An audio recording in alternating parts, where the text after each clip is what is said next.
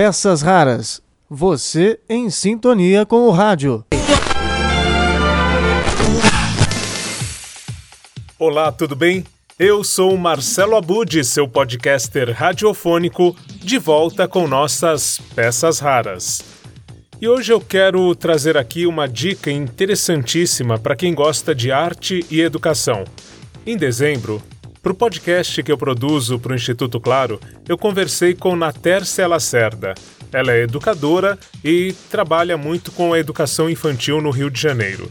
Esse áudio foi produzido para a série Livro Aberto, e, nele, a Anatércia conta alguns dos capítulos que envolvem o livro A Casa e o Mundo Lá Fora Cartas de Paulo Freire para Anatercinha.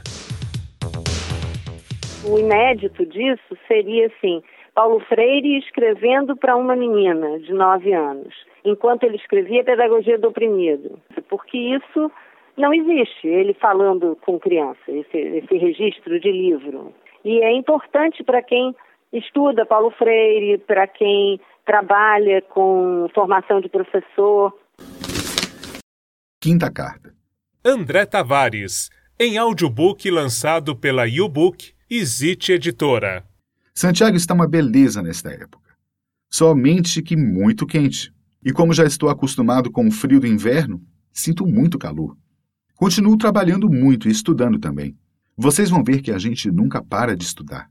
Há sempre muita coisa para a gente aprender, mas a vida não pode ser só estudo. A gente também precisa brincar. Até quando a gente já está grande, como mamãe, papai, como eu que já estou ficando de barba branca, a gente precisa brincar. Só que o brinquedo da gente grande às vezes já não é igual ao dos meninos. E tem gente grande que fica zangada quando os meninos querem brincar. Essa gente grande se esqueceu de quando era menino.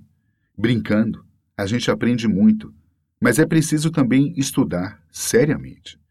O jeito que tem é equilibrar o brinquedo com o estudo. Espero que vocês façam sempre assim. Santiago, 8 de janeiro de 69. A infância tem uma coisa muito interessante que é a capacidade de estar permanentemente construindo o mundo, permanentemente refazendo o mundo. O link para acompanhar esse delicioso papo com a prima de segundo grau do patrono da educação brasileira está no texto que acompanha este podcast.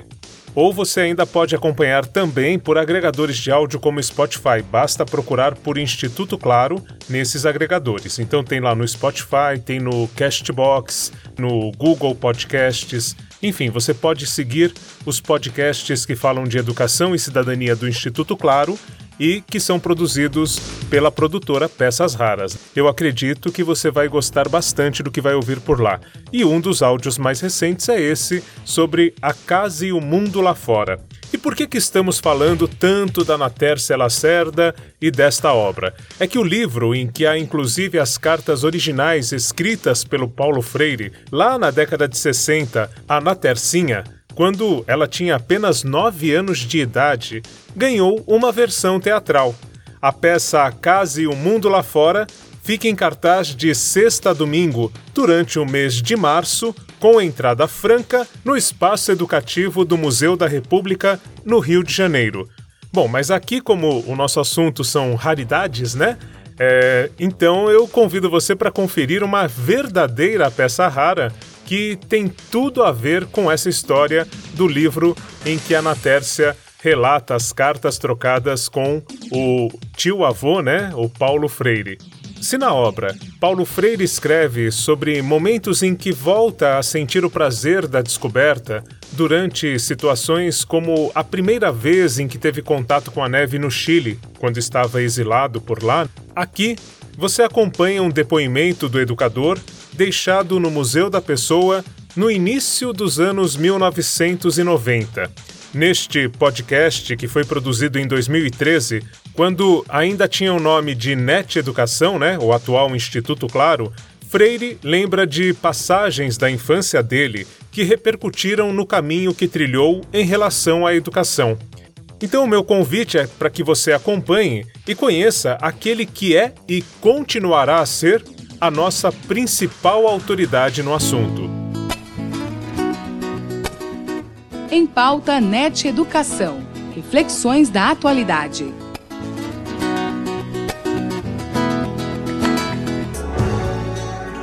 No ar, mais uma edição especial do podcast Net Educação.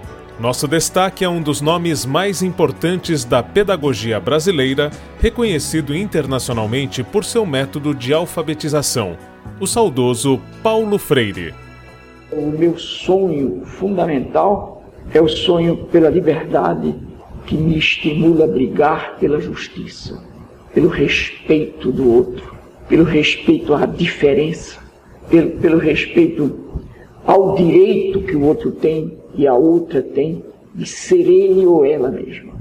Quer dizer, o meu sonho é que nós inventemos uma sociedade menos feia do que a nossa de hoje, menos injusta, que tenha mais vergonha. Esse é o meu sonho. É o, o meu sonho é um sonho da bondade e da beleza. Sonhamos juntos, semeando as canções no vento. Quero ver crescer nossa voz no que falta sonhar. Aqui colocamos em pauta aspectos da meninice de Paulo Freire que foram determinantes para a formação do educador. O áudio foi extraído de depoimento concedido ao Museu da Pessoa, publicado em 16 de outubro de 1992. Fato de ter nascido em 1921 década que terminaria com a grande crise econômica de 29, teve forte influência na infância de Paulo Freire. A família, até então bem estruturada, passa a enfrentar dificuldades, inclusive para se alimentar. De Recife, Freire vai para Jaboatão, cidadezinha próxima, aos 10 anos de idade. Lá aprende uma primeira lição que marcaria seu jeito de agir e de pensar inclusive em relação à pedagogia. Mas bem, essa experiência, entendi, que foi uma experiência de um lado de fome, do outro uma experiência de discriminação. Eu via, por exemplo, como os meninos de classe média abastada, por exemplo, discriminavam os, os meus colegas, meus amigos, filhos de, de camponeses, por exemplo. E nos encontrávamos num sítio, por exemplo, num lugar, num espaço, num terreno, em que, mesmo com discriminação, era possível uma convivência, que é exatamente um campo de futebol. Quer dizer, no, no, bate, no bate-bola ah, havia uma convivência eh, que escondia as discriminações, mas eu entendia e percebia, talvez percebesse mais do que entendesse, a discriminação e sempre me pus contra. Entende? Quer dizer, desde menino que eu, que eu quase que, que me arrepiava diante de qualquer manifestação discriminatória. Não importa de quê. Discriminação, até já naquela época, discriminação religiosa me, me irritava. Me irritava a discriminação racial me irritava a discriminação contra a classe, por exemplo, que eu não entendia como classe, mas entendia como menino pobre, por exemplo, contra o menino pobre, contra o menino preto, etc. Ontem um menino que brincava me falou.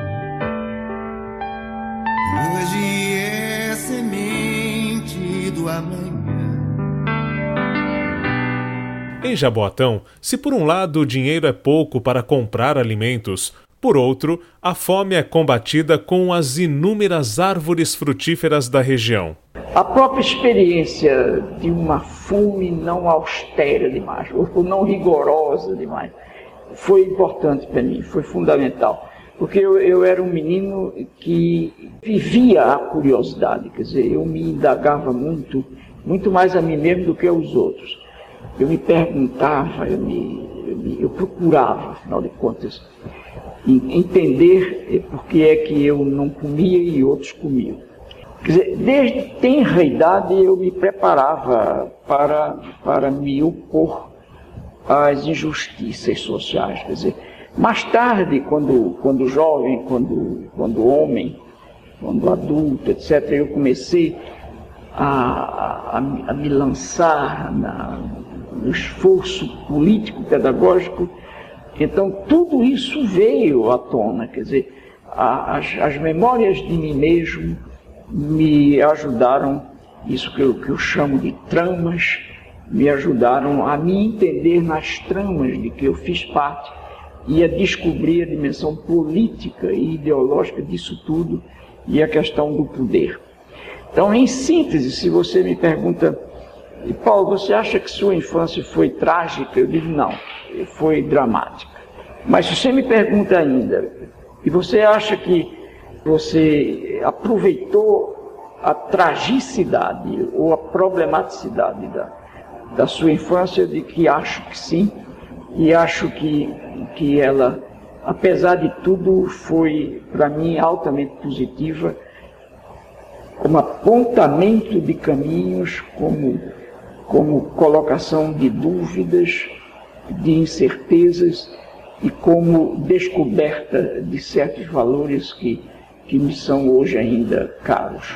Eu vejo que ele berra, eu vejo que ele sangra, traz no peito, pois ama e ama. A fome de saber permite a Paulo Freire aprender com a vida antes de conseguir ingressar na escola. Eu fiz o exame chamado de admissão e entrei no primeiro ano com 16 anos de idade. Quer dizer, exatamente quando colegas meus de geração estavam entrando na universidade ou na faculdade daquela época. Né? Quer dizer, eu fui um, um estudante que, que, começou atrasado no, tempo. A minha escolaridade foi uma escolaridade tardia. Né? E se poderia perguntar, e você perdeu então muito tempo? Não, não perdi, eu acho que que você não vive perdendo tempo à toa. Quer dizer, o tempo em que eu não estava escolarizando-me na escola, eu estava educando-me no mundo. Eu, eu, posso não ter feito a, a escola primária durante aquele período em que não fiz, mas eu aprendi muitas coisas fora da escola, não? e apesar da escola. Mas, por outro lado, se havia uma dificuldade para estudar, por exemplo, o, o, Recife, na época, só tinha um grande ginásio oficial e, com uma carga enorme. E o resto eram algumas escolas privadas. E eu não tinha dinheiro, eu não tinha condição de entrar na escola oficial, que era muito exigente, é, entrar na, naquele ginásio chamado ginásio pernambucano, que era uma coisa seríssima realmente era como, era como fazer certos vestibulares para certas universidades muito famosas, que a priori reprovam. Com muito sacrifício eu fiz um exame de admissão através de uma escola privada, que fazia provas num outro colégio, era uma complicação até que já eu esqueço. Quando terminei o primeiro ano de ginásio, eu fiquei na iminência de não ter o, a continuidade, de, não ter o segundo ano. Então minha mãe procurava quase todo dia, ela via, vinha ao, ao Recife procurar com uma grande ternura ver se achava uma escola privada que me desse uma bolsa de estudos. E sempre voltava e eu ficava em casa esperando. E ela voltava triste não tinha encontrado. Então lá um dia ela saiu e disse: Paulo, hoje vai ser a minha última tentativa. E quando voltou, veio risonha e feliz, me disse que tinha encontrado. Na verdade, ela passou um dia, nesse dia, por uma rua do Recife, viu lá uma grande placa escrito Ginásio Oswaldo Cruz, e entrou e falou com o diretor, com o doutor Aloysio, e ele disse: está bem, se seu filho for estudioso, não tem problema, então eu dou estudo aí. E foi aí que eu entrei e eles me receberam no colégio e eu fiz lá então, do segundo ano de ginásio até o último ano de, do curso chamado pré-jurídico, que eu terminei fazendo curso de Direito. E lá eu me tornei professor também. Né? Quer dizer, eu tinha um gosto, que continuo, que preservo hoje, um gosto muito grande por problemas de linguagem, e, e estudei muito a, a chamada gramática ou a sintaxe da língua portuguesa, e me tornei professor do próprio colégio depois. Quer dizer, foi assim então, e, e daí em diante eu nunca mais parei de gostar de estudar. Nós podemos tudo, nós podemos mais. Vamos lá fazer o que será. Com base na experiência pessoal, Freire se empenha na alfabetização de adultos, transmitindo a eles um senso crítico do mundo. A Pedagogia do Oprimido, livro que mantém o nome do educador em evidência até os dias de hoje, torna real o sonho de justiça que norteia toda a sua vida. A minha tese então é a seguinte: não pode existir um ser permanentemente preocupado com o vir a ser, portanto, com o amanhã, sem sonhar. É inviável. Sonhar aí não significa sonhar a impossibilidade, mas significa projetar, significa arquiteturar, significa conjecturar sobre o amanhã. E quando tu me perguntas, a questão agora é saber qual é o sonho em torno desse amanhã.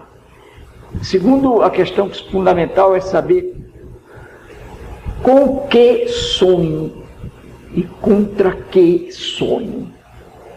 Porque eu não posso sonhar em favor de alguma coisa se não sonho contra outra. Que é exatamente a, a, aquela que, que obstaculiza a, realidade, a realização do, do meu sonho. Daí que o ato de sonhar seja um ato político, um ato ético e um ato estético. Quer dizer, não é possível sonhar sem boniteza, sem moralidade e sem opção política. Qual é o sujeito beneficiário do teu sonho? É a burguesia que explora ou é a massa, a massa deserdada que sofre? E não basta que você me diga eu sonho pela humanidade, porque a humanidade como abstração não existe. A lição sabemos de cor, só nos resta aprender.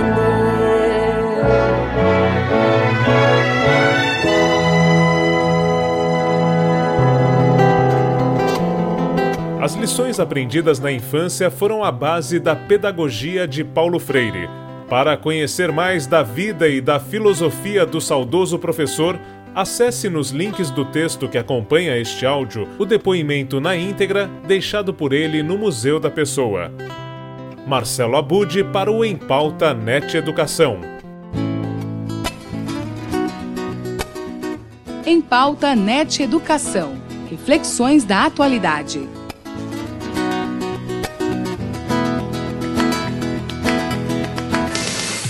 Com as origens do pensamento de Paulo Freire, eu termino por aqui essa edição das nossas peças raras. E fica o convite para você ouvir o podcast com a Natércia Lacerda e conhecer um pouco mais de como Paulo Freire se dirigia a uma criança durante o período de exílio Vale conferir, vale conhecer essa história, é incrível, o áudio está uma delícia e o livro é lindo. Você vai encontrar então cartas originais com a grafia né, do Paulo Freire, além de ilustrações belíssimas. É, eu recomendo que você conheça melhor essa história no teatro, na literatura, A Casa e o Mundo Lá Fora, Cartas de Paulo Freire a Natercinha.